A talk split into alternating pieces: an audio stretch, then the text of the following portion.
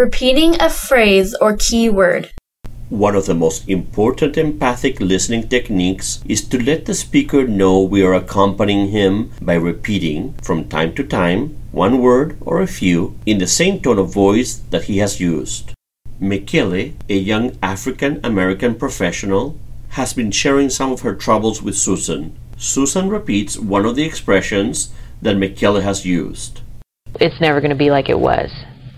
Automatically, What was? it's it's never going to be like it was. It's never going to be, hey, what's going on with you, and blah blah blah. And Because this is the first time that Susan has used this approach, Mikele is taken a little back by it and goes back to emphasize what she has just said.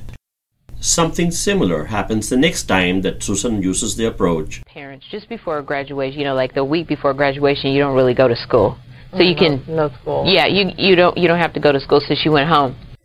Some have accused Carl Rogers of being directive.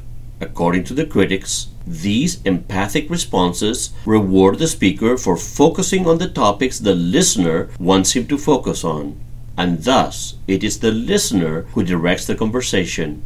This is not the case. When a person is interrupted by an empathic listener with an observation or comment that is distracting, the speaker makes it clear that this was an interruption. Unless the interruption constitutes a more serious breach of trust, the party continues to speak and control the conversation.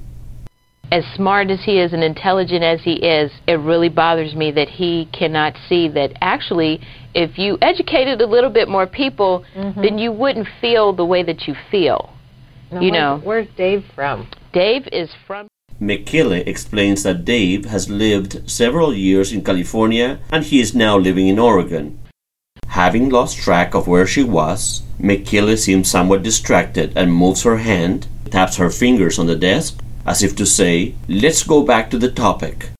Another way that people attempt to gain control over a conversation when they have been distracted is with the use of the word so or but. So he um and it's only white people that he has a problem with. By the way, you know, it can be The first time that you use this approach, you're likely to feel somewhat self conscious.